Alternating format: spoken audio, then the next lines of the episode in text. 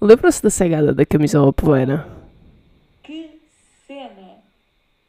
Tory Burch, México. Lembram-se? Muito bem. Ai, já chegou ao fim. A Camisola Poveira já está oficialmente e finalmente certificada.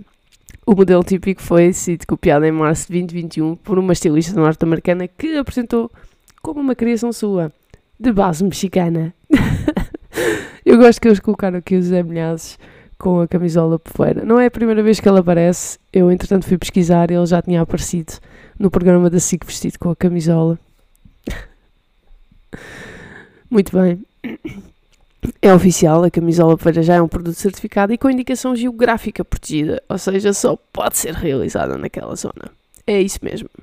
É o primeiro artigo originário do povo do Varzim a receber este reconhecimento e tem validade nacional e internacional. Adeus, Storyverse. O que impedirá o plágio, algo que já aconteceu. Chegou finalmente o momento e após o investimento da Câmara Municipal em preservar a arte que tem mais de 150 anos, podemos dizer que o processo de certificação chegou ao fim e com sucesso.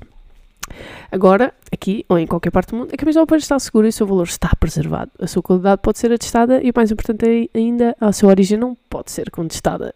Adeus, México. Em março de 2021, cá está o vídeo, eu vou deixar aí o link. A Tory Burch começou a vender estilo, uma descrição sua. A indignação pela parte do público português foi instantânea, identificava como uma sweater inspirada da barra americana. Apesar dos apontamentos claramente portugueses, como a coroa da monarquia. E custava 695 euros, nem de longe uma camisola original Poveira que custa isto.